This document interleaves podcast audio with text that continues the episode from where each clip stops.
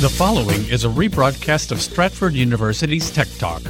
To hear Tech Talk live, tune in Saturday mornings at 9.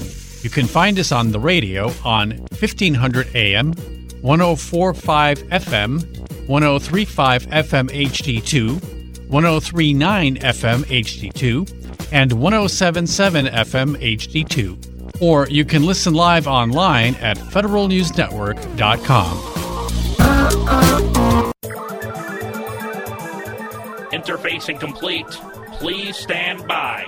Now downloading Tech Talk Radio with Dr. Richard Shurtz and Jim Russ. Tech Talk Radio, it's technology you can understand. And now, here are Dr. Richard Shurtz and Jim Russ. Welcome to Tech Talk Radio. We're in the virtual faculty lounge at Stratford University talking technology. I'm Dr. Richard Shurtz. And I'm Jim Russ. And as always, a huge week in technology. The new FTC commissioner wants to break up big tech. I'm going to talk about what her plans are. Uh, there's another non fungible token for sale, and it looks like it's going to be a big sale price. Tim Berners Lee is auctioning off an NFT of his original source code that he used for making the World Wide Web. Huh. Uh, it's, it's an interesting interesting concept, these non fungible tokens. Oh, big news for Colonial Pipeline. Ransomware payments may be tax deductible. What? But th- I think they got a lot of the money back. Yeah, they got they got back 2.2 million, but the but the money they didn't get back, they got back two thirds of it. But the uh money they didn't get back is tax deductible. So people are questioning whether the government should allow ransomware payments to be tax deductible because we really don't want people to make those payments. Interesting. And uh, ransomware hit another uh, another large company, a uh, meat processing company, and it's it shut down plants uh, worldwide. Now this week I'm going to try to get to the evil twin Wi-Fi networks. I talked about it last week, but uh, somehow just ran out of time. And this week we're going to talk about uh, Paul Boucher Buchheit, Paul Buchheit. He is the uh, creator of Gmail, Paul yes. Buchheit. And of course, it was a huge, huge mailbag. There's a letter in your mailbox. We got an email from Michael in St. Louis. Dear Tech Talk, I use Venmo to transfer funds to my friends. Now, I'd like to keep some of these transactions private. Unfortunately, Venmo shows them all. Is there any way I can change my settings to keep the transactions hidden? Michael in St. Louis.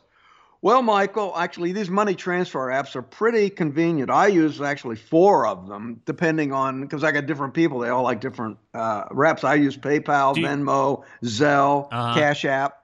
Do you use them on really your burner phone? To, to, to transfer money. Do you use those very much, Jim? I, do, I don't use them at all. But do you use your, yours on your burner phone so you can, uh, you know, limit the knowledge of your transactions? No, I don't. Uh, I'm not. I haven't reached that point yet. But uh,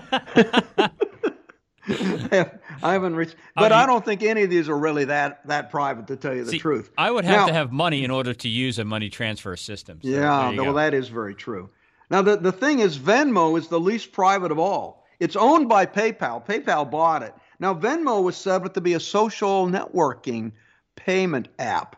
So all of your transactions are listed so all all your friends, if you have any friends on um, uh, Facebook or any uh, or any contacts in your in your contact list, you'll automatically see all their transactions. I mean, it's really interesting. I when I go onto Venmo, I've got a, a nephew, and and he's he he's a friend and on my contact list. Every time he makes payments, I see it. I've got people that used to work at Stratford that are on my contact list. I see all their payments you know, buying gifts, doing this. I mean, there is no privacy on Venmo. I, wow. I, that's one thing I don't like about it. But here's the good news, Michael. In June of 2021, Venmo changed the privacy settings, and now you can hide your friends list. And that is a really big news because yeah. then you can you can pay people, and everybody else doesn't know what you're up to. Well, that's good. Yeah, so uh, Venmo's really easy easy to use. I mean, I I, somehow people get hooked on one or the other, and That's why I ended up with so many, trying to satisfy all my friends and their cash transfer requirements. So, what you want to do, you open up your Venmo app, head to the home screen, tap on the menu icon in the upper right hand corner. Then you just tap settings. And then on the friends list screen, you choose private. And make sure there's a, a, a blue check mark beside the private option. And then um, you can decide whether you also want to appear on your friends lists. Now, by default, this is green, and if you don't want to uh, appear on your friends list, you want to toggle it off because you might block it. People looking at yours thing, your at your at, they might it might not come from your um, from your application if, if you're not sharing your friends list. But if you don't block who you're having the transaction to, your name's going to show up on theirs. So then you want to also block it so that it won't appear on your on the other person's um, transaction list, and then you'll be completely hidden. I mean, I think there were a lot of people complaining about this because they, they did want privacy, but you know, but it is a combination of payment transfer and social media and uh, and mostly younger, as you would expect, mostly younger people use Venmo. All the old fogies use PayPal, and so PayPal wanted to attract the younger demographic, so they bought Venmo. Yeah, we got an email. I do use PayPal every so often when I get something on eBay, which is like once a year. That's right, old fogey. What did I say? oh, Good thing you're like another another. Actually, state. Jim, I, yes. I'm an old fogey myself too. I've got PayPal. Yeah. But but I but I had one uh, I, I had one guy doing some work for me at the house, and he only took Cash App. Then I took somebody else; they would only take Venmo. Then Mhm. somebody else would only take PayPal.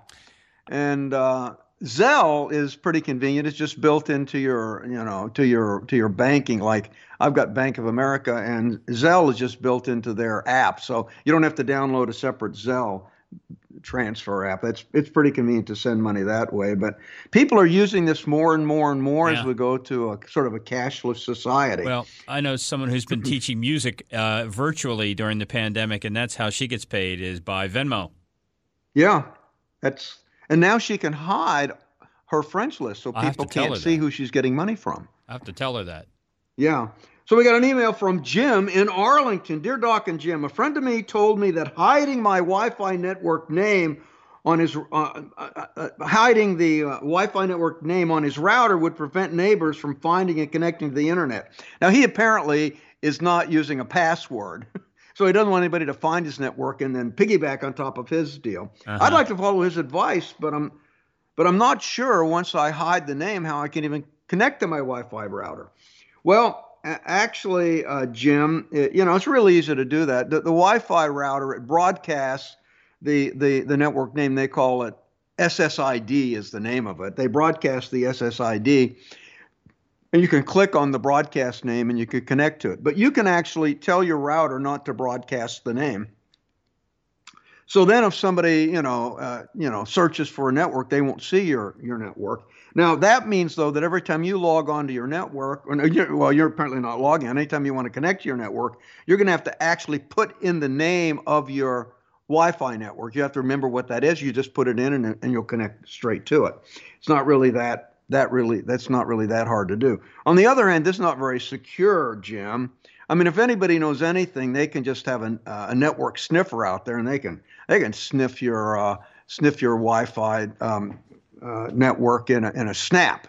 It's going to be very easy for to pick up. So so it's only for uh, this will only block the I would call the stupid hackers from getting into your network. Anybody who's serious hacking, it wouldn't stop them at all. Now, I mean, honestly, I think that you should uh, use a password and not use this idea that you want to, uh, you know, hide by hiding the password and, and think that's going to work because that's not very effective.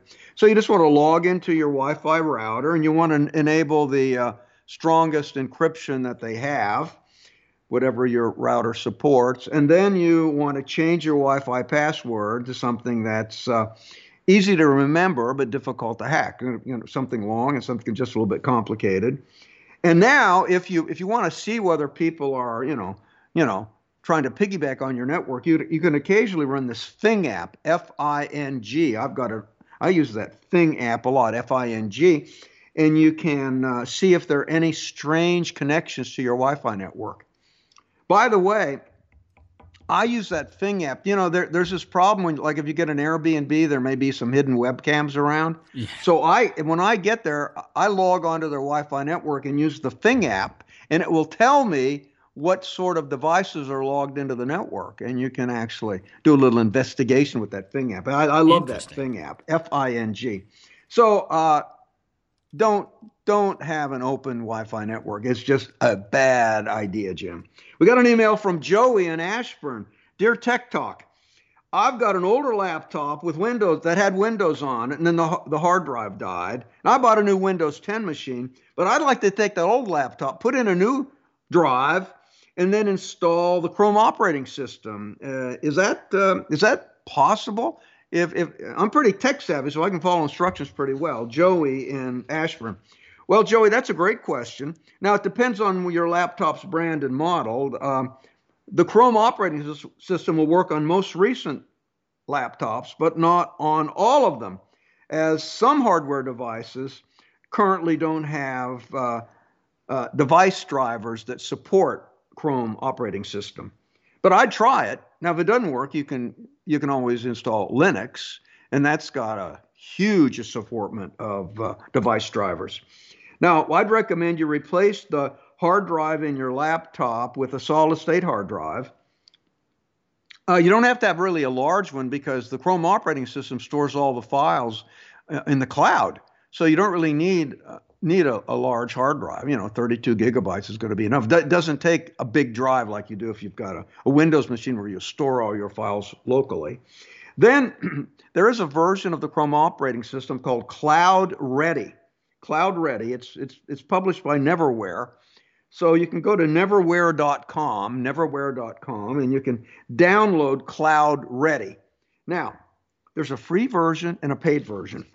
so when you download it and you're installing it, you scroll down and there's an orange button that says get the get the free version. I mean, they put that down at the bottom because they'd rather have you get the paid version, but just get the free version.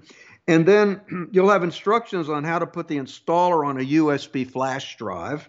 So you'll copy the the whole operating system with the installer on the USB flash drive and then you simply um, simply boot up on that flash drive with the uh, you, you, know the the you simply put that flash drive in and you click on the installer. You don't boot up because it's an operating system. Put in the USB drive and then you click on the installer and you'll install the Chrome OS and you'll you should have a, a Chromebook up and running pretty quickly. We got an email from Azra in Fredericksburg. Dear Doc and Jim, I've got a USB flash drive with several hundred photos on it that I scanned during a recent visit to my grandmother's house. These are precious pictures, and I don't want to lose them. Um, now, I'm going to take this thumb drive and lock it in a safe. Now, to, to, make certain I don't lose these pictures, how long will that thumb drive last? I'm, you know, I don't want to. I'm going to make sure that I don't lose them. I'm going to put them in a fireproof safe, actually. Well, uh, Azra, first of all, you're. I think it's a whole really a bad strategy what you're up to, but uh, most flash drives, uh, they they the manufacturers say they last 10 years, but there are a number of variables that can shorten their life, particularly if you're using it and pull it out improperly or have a lot of writes and rewrites on it.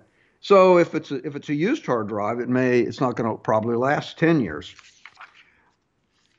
But if these pictures are really important to you, you really need more than one copy. So uh, I what I would certainly do. You certainly could, should put it on two USB thumb drives or three. Have multiple thumb drives if if, if that's your storage method of choice.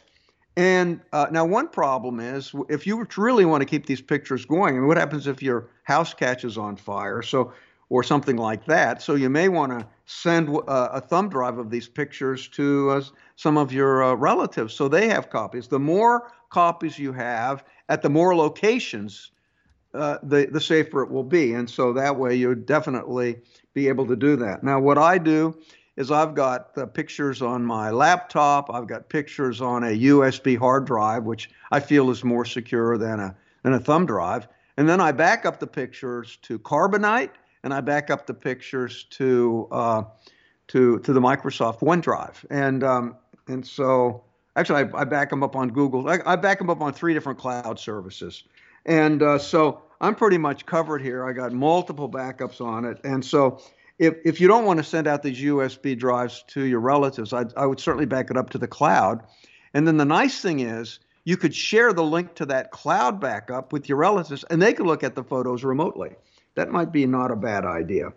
Uh, you also have the option of storing them on a DVD if you want to go through all that trouble. You, you got many options, but you're having them on only one thumb drive is the worst option of all. We got an email from Eric in Fairfax. Dear Tech Talk, I'm in the process of opening my own third party remote customer uh, service business. It's absolutely critical that I have my uh, internet connection up at all times uh, with nearly 0% downtime. Now, I've got Xfinity uh, as my main internet connection. I'm also getting a, uh, a Verizon uh, internet connection as a backup. Now, the question I have is Is there a way that I can hook two internet connections to the same router? Or am I going to just have to, you know, if if like if Xfinity goes down, I'm gonna am I going to have to pull the cable out from the Xfinity connection and then plug in the Verizon connection and have to do it manually, which I'd prefer not to do. What what uh, what do you think my best options are?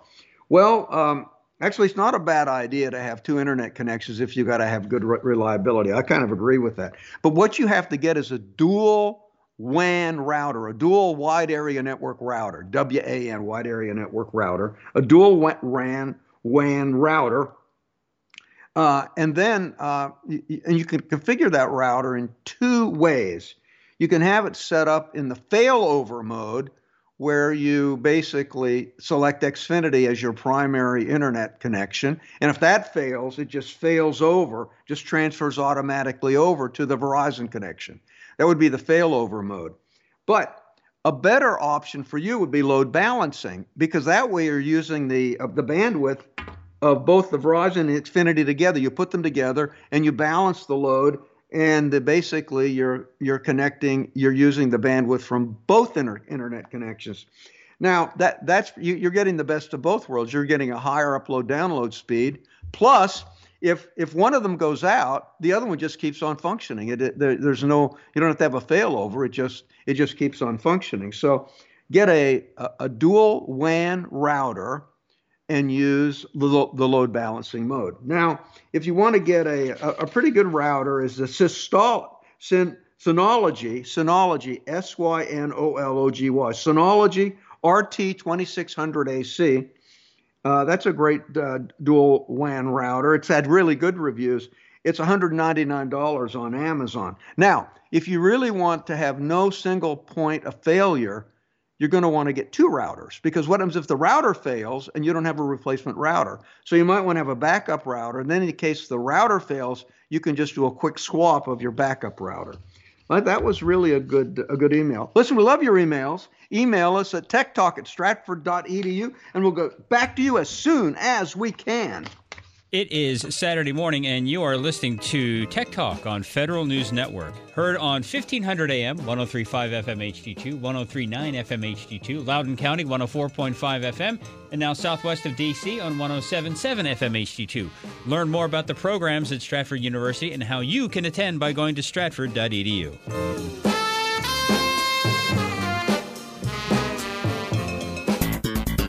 If it's technology, it's Tech Talk Radio.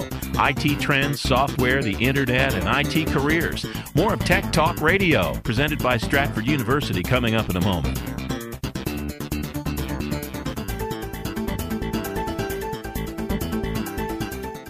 In the next three years, there will be 3.5 million unfilled cybersecurity jobs. How can you make that work for you? Stratford University offers everything you need to succeed, from certifications to bachelor's and even master's degrees in cybersecurity to prepare you for a rewarding career in today's most lucrative and sought after field, cybersecurity. Stratford has seasoned IT faculty, well equipped labs, and real life scenarios to help you achieve practical solutions to today's newest challenges. And Stratford Stratford makes a cybersecurity career reality with accelerated classes, year round program starts, and both on campus and online options to fit your busy schedule. All disciplines are offered, including digital forensics, networking, and telecommunications, and our full line of degrees, including a master's in cybersecurity. Find the future of you with a future in cybersecurity. Go to stratford.edu slash cybersecurity today. That's stratford.edu slash cybersecurity.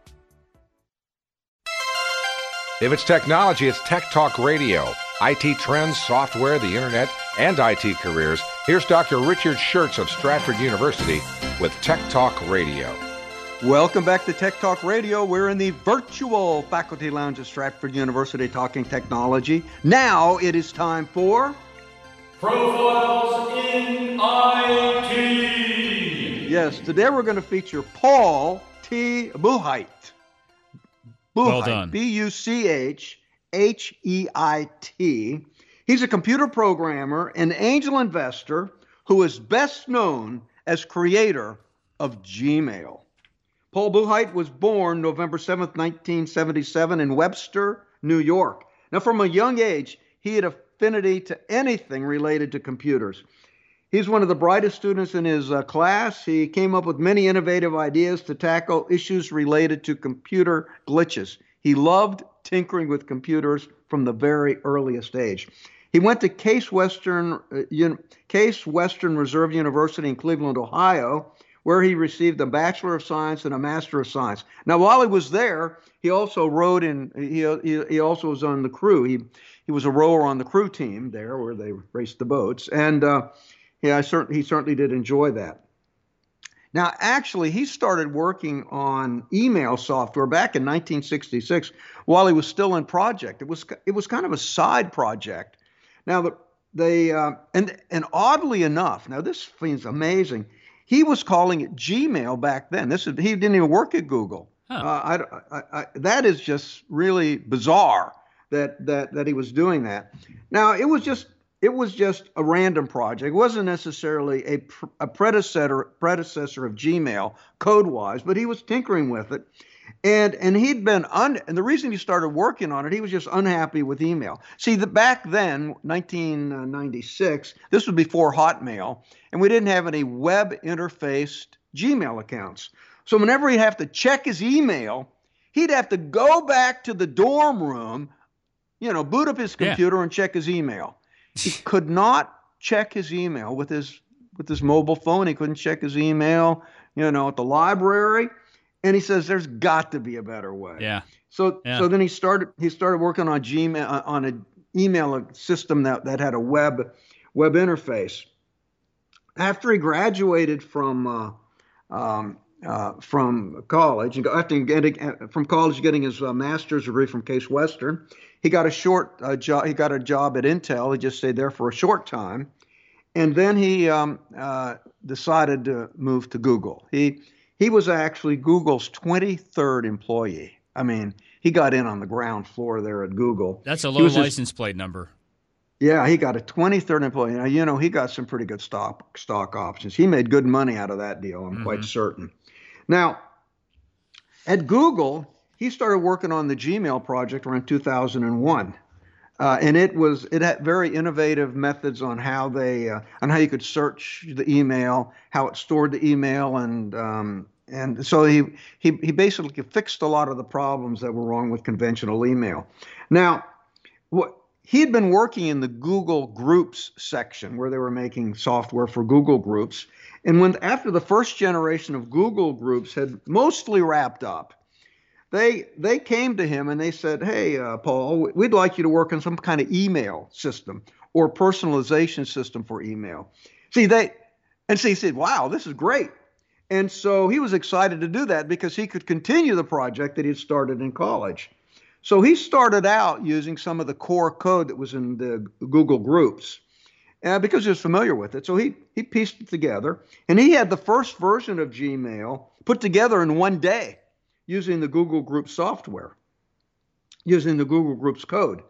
Now he released it to some of the Googlers around, and they said, "Yeah, it's pretty useful." So then he he started working on it some more, started started progressing some more. Now but this was a very controversial project. You see, back in the beginning, everybody said, you know, Google is a search company. What in the world are we working on email for? That's not search. So it's kind of controversial, and people thought he was a little bit wacky for even pursuing it, but uh, they thought this was strange. But and he did get pushback from some quarters within Google, but he kept moving on, and he was also encouraged by others. So he kept he kept developing it, and um, but they it wasn't a large group. Paul managed to convince a couple of other Googlers to work with him. That's what they call people that work at Google, Googlers. They they got a couple of other Googlers to work with him, and uh, and they were working on it uh, on it quite uh, quite intently to try to get this thing done. Now, uh, one thing that was innovative, to, uh, when you'd get a Gmail account, you'd get one gigabyte of storage. I mean, that was unheard of in the day. Yeah. Back back you know back then with an email account, you'd get like two to four megabytes, hardly anything and they were giving it back one gigabyte of data, unheard of.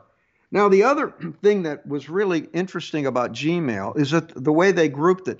The old email systems, if you were carrying on a conversation with somebody, all of their responses would just be distributed in your email all over the place, and they would be separated by date. So you might have emails from someone on the same conversation that could be spread over weeks and it was hard to keep them all together. So people would start creating a subdirectory, say, of emails from John, and they would every time they get an email from John as part of the conversation, they put it in that subdirectory. And so they were constantly creating subdirectories to try to organize their email so they could keep the conversations together.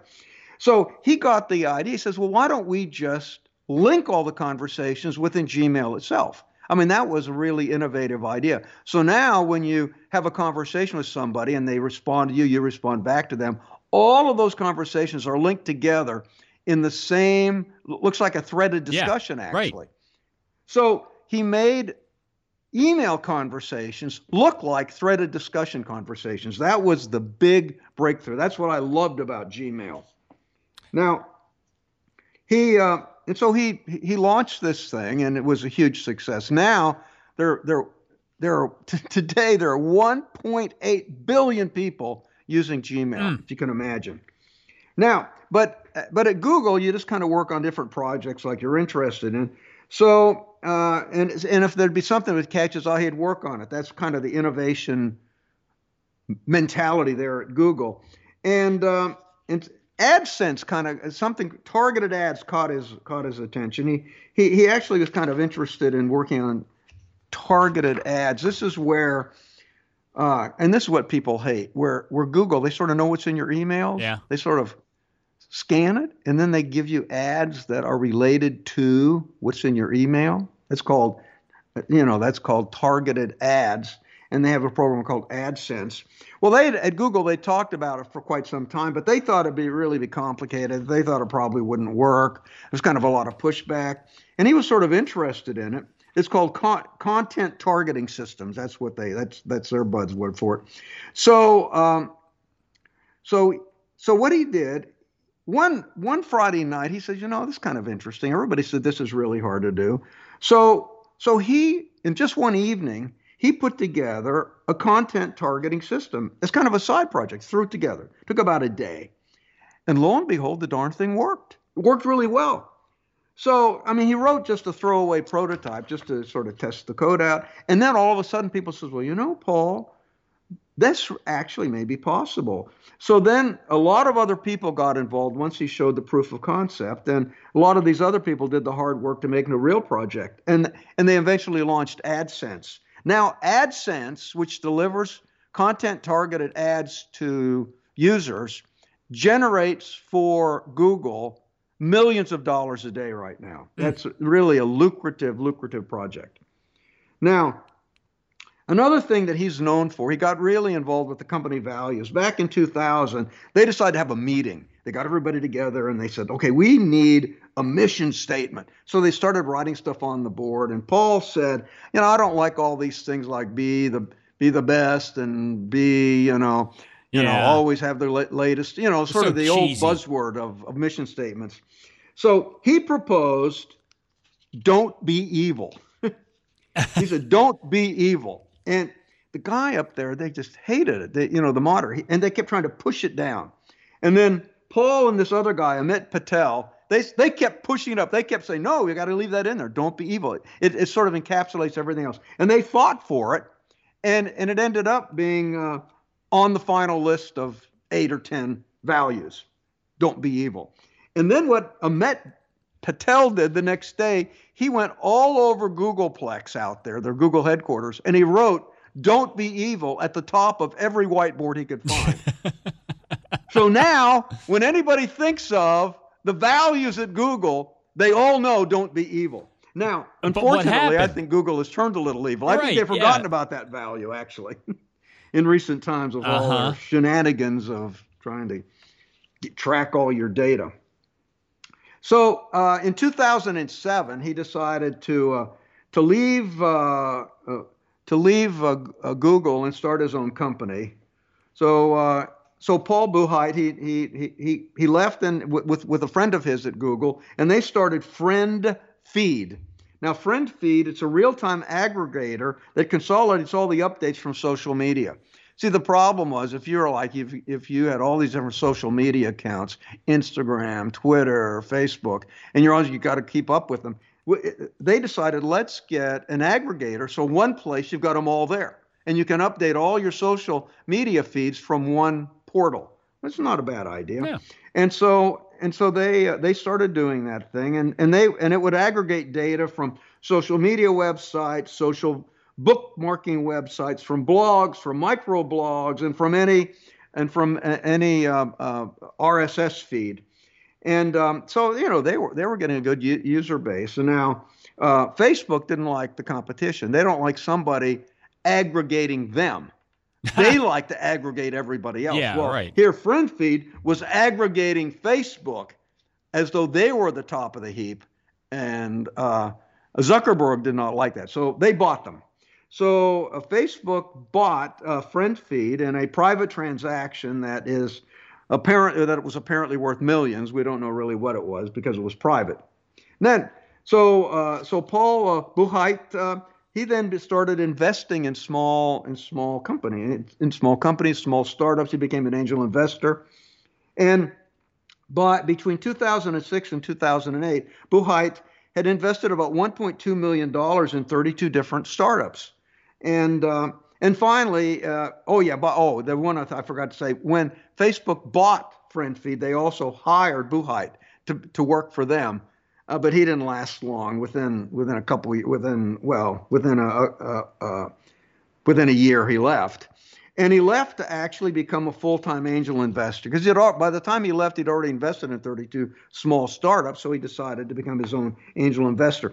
Now, the reason he decided to go into angel investing, he said it is a ton of work to be to, to, to lead a startup. I mean, you, you you get up at six o'clock in the morning, you're writing code, you got to worry about the servers being up. He'd just been through that with friend friend feed, and uh, and he and he just didn't want to have he didn't want to live the startup life where it just takes over your life. Mm-hmm. So he liked investing in other people and having it take over their lives. And he could just sort of, you know, guide them and give them advice. That's why he became an angel investor.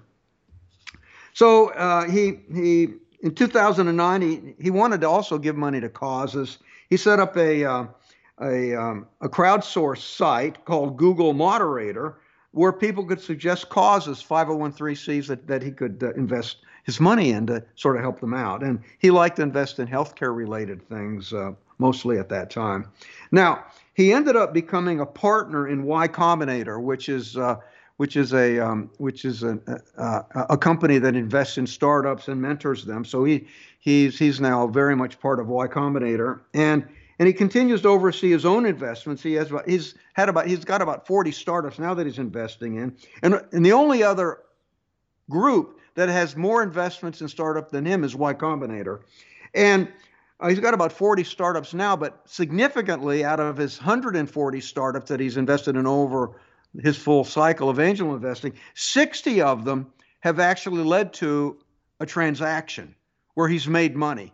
So that is really a high hit rate for uh, for that. In 2011, he got the Economist e- Economist Innovation Award for Computing and uh, Telecommunications. Now, Buchheit believes I mean, he's he's sort of he believes that we have the wherewithal because of our technology to provide food, housing, education, and health care for everyone, whether they work or not. I mean, he's he's written this on his blog a lot. And then he says you should only have to work if you want to work. He says, like, I don't have to work. I just enjoy working. And we should actually get people out of what he calls wage slavery, where they have to work. Uh-huh. Uh, I don't know that I agree with that. Uh, look at entirely. how that's look at how that's working out today. Yeah, I kind of have think, a little I bit of that that's going because he's in the Silicon Valley bubble, Uh-huh. and uh, and so they make so they got so many rich people there They say, yeah, well, we make enough money, we could do that. Uh, it he's an interesting guy, and he's he's very philosophical. I, I did a lot of reading of his blog. Uh, his net worth is estimated to be about six hundred million dollars now. Not you can go shabby. to Paul uh, and and his blog. He started his blog in 2007, and you can read the blog as he goes through his career. It's really an interesting read to see how he has evolved in his thinking, and then you'll see people responding to his blog entries. I, I did really learn quite a bit about him reading his blog. So there you go. Everything that you wanted to know about Paul Buchheit, the creator of Gmail. Now, we've told this story before, but I think it bears repeating. Um, back when Gmail was a new thing, you had to be invited to get a Gmail account. What? Now, first of all, That how is- did how did you find that- out about Gmail, and how did you get your account? Well, I, I'd been reading about Gmail and all the features of it, and I, and I was just chomping at the bit to get an account. But you had to know someone to get an account. So I went to a blog where a Gmail, where Googlers were blogging, and I off. This was back, actually, Jim, 17 years ago, during the cicada season. Right. right. And and it turned out that the culinary department was having a special on that week, and they were producing in the kitchens chocolate covered cicadas. uh, you know, as as like an after dinner snack. Uh huh.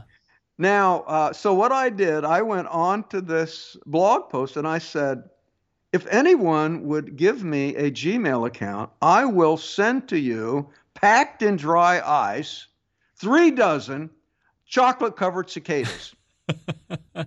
and somebody from Google emailed me. He says, "Yeah, I'll give you a, I'll give you an account." So I got one of the early accounts, How and long? uh, and I could pick my own name. And I I packed up these chocolate covered cicadas in dry ice and shipped them out to California. how long did it take you to get a response from somebody that they want? I, I got I had it almost the same day. Oh my gosh, that's amazing! And then, and then you and I cross paths sometime later because we've been together now maybe fifteen years, I think it is, fourteen Yeah, or fifteen yeah. years.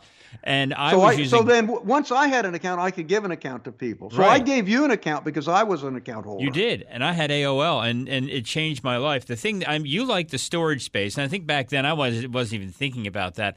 I liked the security features and, and the fact that the, the spam setup, and they would just filter all that stuff out. You know, Yeah, you, you don't the even spam see it. filter in Google in Google Mail is really good. Yeah. Yep, that's that's what I that's what I liked about it. Well, anyway, hope you were paying attention because your chance to maybe win a prize comes up here when we play the pop quiz on Tech Talk on Federal News Network, heard on 1500 AM, 1035 FM HD2, 1039 FM HD2, southwest of DC, 1077 FM HD2, Loudoun County. You can hear us at 104.5 FM. Go to stratford.edu to learn more about the programs and how you can attend Stratford University. If it's technology, it's Tech Talk Radio. IT trends, software, the internet, and IT careers. More of Tech Talk Radio, presented by Stratford University, coming up in a moment.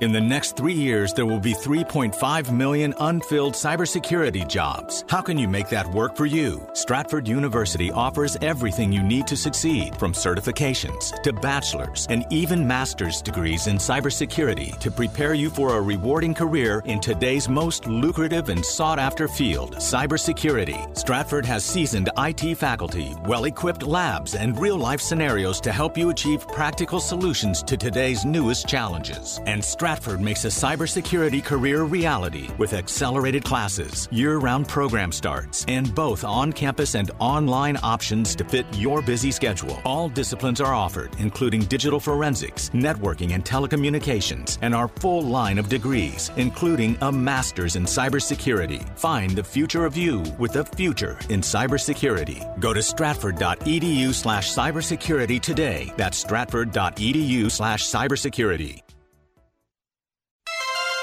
If it's technology, it's Tech Talk Radio. IT trends, software, the internet, and IT careers. Here's Dr. Richard Shurtz of Stratford University with Tech Talk Radio.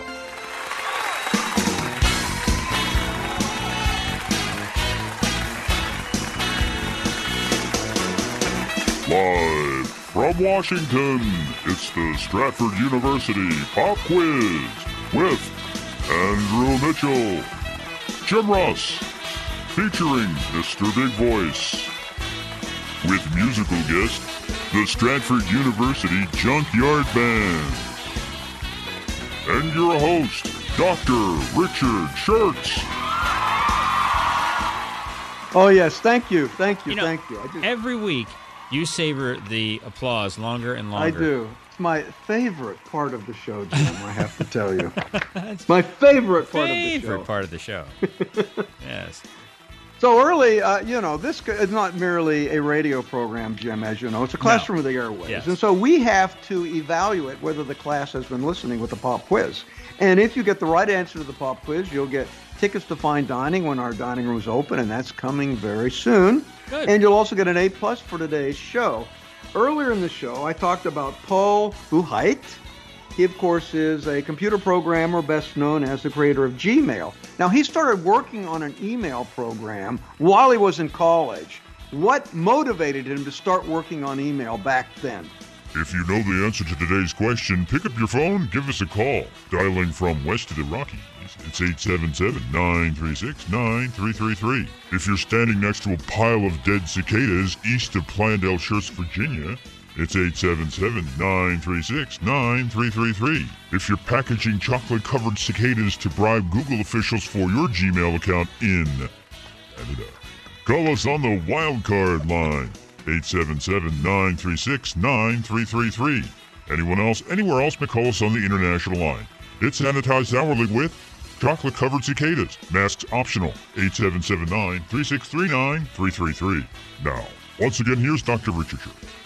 Well, thank you very much. Yes. Let's talk about the new FTC commissioner. She wants to break up big tech. Now, this this is something that both Democrats and Republicans agree on. This is quite amazing. Now, the Senate just confirmed uh, Lina Khan uh, as the F- FTC commissioner. Uh, so now she's official. Khan is only 32. She'll become the youngest commissioner ever confirmed for the agency.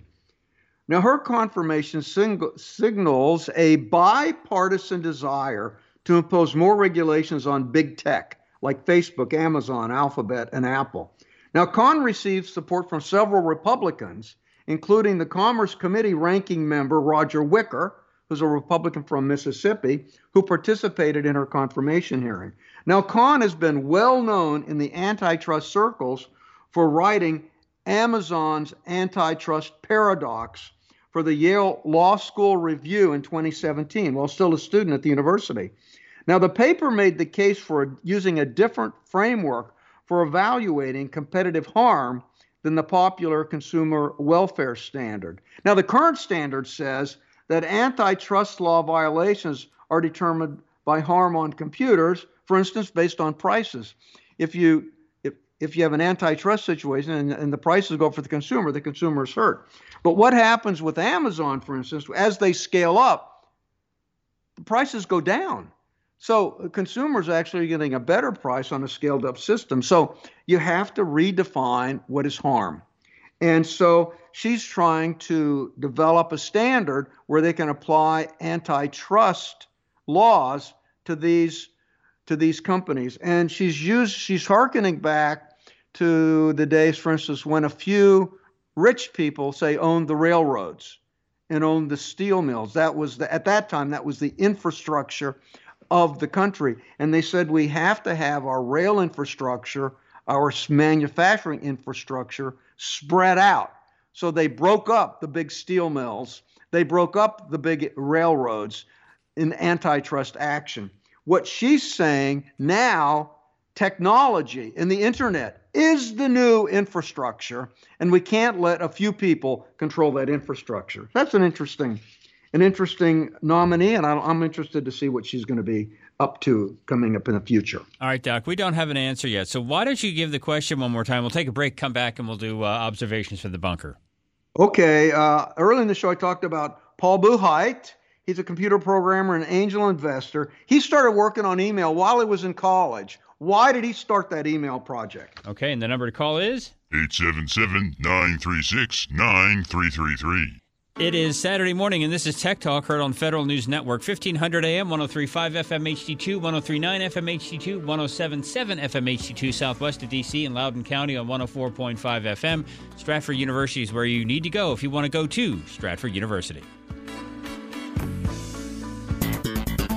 If it's technology, it's Tech Talk Radio. IT trends, software, the internet, and IT careers. More of Tech Talk Radio, presented by Stratford University, coming up in a moment.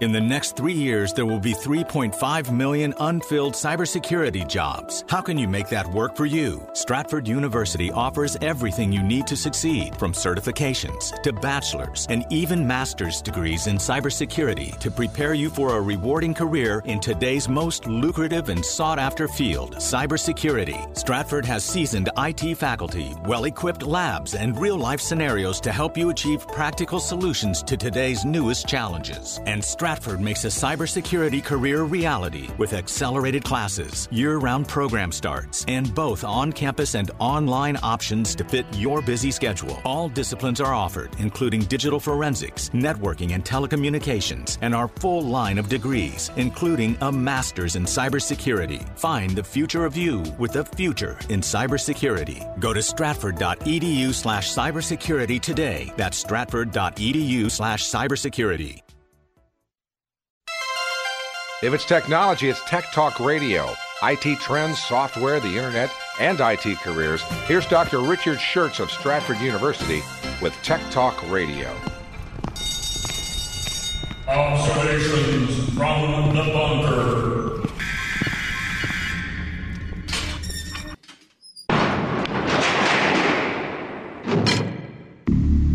You know, I think at this point of the pandemic, you could leave the door open. I'm thinking I could, you know, I, and I don't. I definitely don't have to wear a mask anymore in the bunker, Jim. No. I can. I can pretty much go mask free now. Pretty much. Uh, yeah, I love that door, but eventually I think we're going to have to escape the bunker. I think we're getting close to that. I think you're right. I'm waiting for. I'm waiting for the governor to uh, to issue a, a, a, an executive order saying that all bunkers can be uh, opened, but I haven't seen that yet. No, I haven't seen it yet either. I So, wouldn't hold my I- breath. I, wanted. To, I, I I sort of spent a little bit of time explaining how uh, how Paul Buchheit was able to innovate at Google, and you know how he had the flexibility to do that. And so now I, I, I wanted to actually then have that lead into and observations observations from the bunker, look at the eight pillars of innovation that are within Google and how they're organized. And uh, and these eight pillars have really uh, held the test of time, and Google continues to be extremely innovative. Number one is have a mission that matters. I mean, work should be more than just a job. So Google's mission is to organize the world's information and make it universally accessible and useful. I mean, that's a that is a certainly a, a, a reasonable and valuable objective to have. Now, the second one is think big, but act small. Start small. So they give an example here. Google Books, which now has over 10 million books scanned and available online, started as just an idea that Larry Page had, one of the founders of Google. And so, you know, he thought that he said, let's just scan all the books in the world. And people said, Larry, you are crazy. So, uh, but that was a big thought. But so what Larry did, he bought a scanner, hooked it up in his office, and he started scanning books himself. And he set up a uh, he set up a little timer, a little metronome, and then he could figure out how long it took to scan each page, and he gathered data on how long it would take to scan one book. And then he did a calculation, and he realized that actually, at that scan rate, you could reasonably scan, you know, 10 million books. And that was the beginning of the project. So it started very small, but it ended up being a, uh, a tremendously large project. The second thing is strive for continual, continual innovation rather than instant perfection. Use an iterative process. You sort of write some code, release it, and you watch users use that code in the wild. As they, and as they use the product, you can figure out what works and what doesn't work and what to change next. And so you iterate and iterate and iterate. Now, look for ideas everywhere. So at, the, at Google, they, they had this uh, idea where uh, they'd have these whiteboards. They'd put whiteboards all around uh, the Googleplex.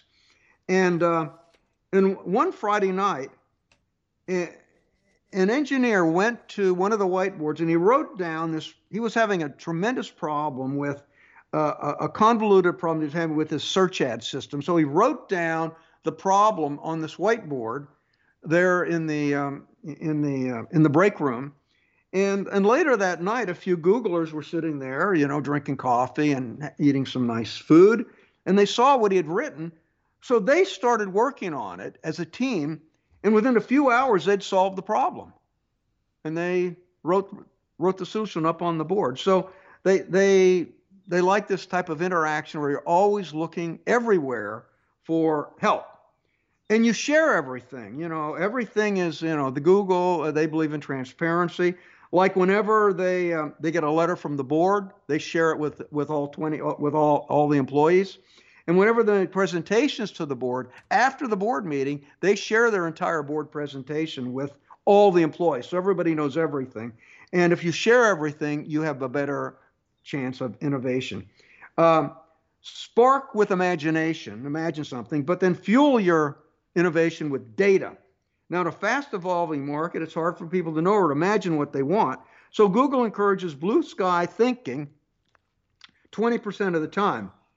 Uh, but, and they just do whatever they want. But as soon as they get something going, they've got to prove with data that it's effective. Uh, this 20% rule is pretty good. That means one day a week you do, you do whatever you want. Huh. So, like Gmail was a 20% project, for instance, that that Paul Buchheit worked on. Uh, the, the next thing is be a platform. Google believes in the power of open technologies. If you're a platform that other people can use to do their work, more gets done. So they everything they want to be a platform to enable the world to be more effective. And finally, never fail to fail. okay? If you I'm never fail, it means you're not trying hard enough. And uh, and so companies are known for their big successes, but for every big success they have, like YouTube or video, Google Video Player or Gmail, they might have 10 failures. And it takes 10 failures to get two huge successes. So if you never fail, you're not trying hard enough. So never fail to fail. So there you go. Those are the eight pillars of innovation at Google. Okay, we are going to go to the phones because we have somebody who'd like to play the quiz. Let's go to line one. This is Marshall who's checking in. Marshall, good morning. How are you? Good morning. Good morning. Doc, go ahead and ask the question, please. Yeah, Paul Buchheit, he was the creator of Gmail. What prompted him to work on a, email system while he was still in college? He was tired of going back to his dorm room to always check his email and couldn't go to a library and check it. So he invented a program where he could check it from anywhere. There you go. That That's is the correct, correct. answer. Good going, Marshall. Thanks for listening. We're going to send that prize right out to you uh, from uh, those of us at Tech Talk. And uh, it sounds like the, the uh, dining room is going to open up pretty soon. So uh, thanks for listening today. Doc, because of the time, let's just continue on, shall we? All right, Drew. Let's get, let's talk about the scam alert. Be aware of the evil twin Wi-Fi networks. I've talked about this for a couple of times. I didn't get to it, so I'm just going to jump down and make certain we get it. Right. Now, as a general rule, hotel networks are safe, and you can use them without having to worry about too much of your uh, information being stolen. However, uh, there can be a problem. People can actually set up what they call an evil a twin network. So somebody could check into a high-end hotel and they could set up a Wi-Fi access point and they could call it the Hilton free Wi-Fi. Uh-huh. Just name it. And um, and they could even have a little login screen that looks like the Hilton login screen where you put in your your room number and your your name and make it look very official and you log into it. So it's it's, it's the evil twin of the actual hotel network. And but the thing is since your traffic is being routed through their computer, they are capturing all your passwords, all your usernames and everything. They've got it all. Now, the only way that you would be protected uh, if you had an evil twin, uh, if you're connected to an evil twin Wi Fi network, would be if you had a VPN, and then the VPN would ensure that all your data was encrypted and they couldn't pick it up at all. But this evil twin network, there have been people at, you, you know, get free Wi Fi at the airport. So you could sit there, open up your laptop. I could set up a Wi Fi hotspot and I could say, free Wi-Fi, National Airport free Wi-Fi, and all the people around me would attach to my network, and I could then sniff out their passwords. So these evil twin networks are an issue. So whenever you log on, make certain you just double check the spelling, make certain that you're not getting into an evil twin. And what I do whenever I'm on any public network, I activate my VPN Mm-hmm. before I log into any email at all. And that's just really the best way to proceed. So let's talk about Tim Berners Lee. He's auctioning a uh, he's auctioning his NFT non fungible uh, token. Now that of the original source code that he used to form the web. Now Sotheby's is going to auction this off, and they think they're going to raise millions of dollars, and he's going to use that money to uh, support charities that he and his wife uh, believe in. Now, it basically it's a digitally assigned signed version of the code. It's sort of like getting a signed copy of a book. Now, Tim Berners-Lee said this will be an opportunity to look back 30 years at the initial code and see how simple the original web was and uh, and see where it all started from. Now, the source code behind the World Wide Web and its source browser were conceived and coded by Tim Berners-Lee between 1989 and 1991, but it was never patented, and the code was released to the public domain by CERN, the particle physics laboratory in Switzerland. So, Tim Berners-Lee never made a penny on it at all, and because it was just released to the uh, to the general public, you know, as opposed to the guys that started Google, they made a lot of money. A lot of people made money in tech, but Tim Berners-Lee actually made uh, actually made nothing out of the whole deal. So I hope he makes some money. He's going to give it to charity anyway, so I think that's pretty good. Now, ransomware may be deductible. Uh, so some tax advisors have said ta- that's probably is deductible. So Colonial Pipeline is going to get a tax deduction for all of their uh, ransomware that they paid. The world largest meat packing company, JBS, they paid 11 million dollars to hackers who took it over, and they're probably that's probably going to be tax deductible. So people are thinking that's really not a very good uh, not a very good technique. So is, are we about done, Jim? We're I'm done. You got 10 seconds. Yeah, listen, we love your emails. Emails at techtalk at stratford.edu. We'll get back to you as soon as we can.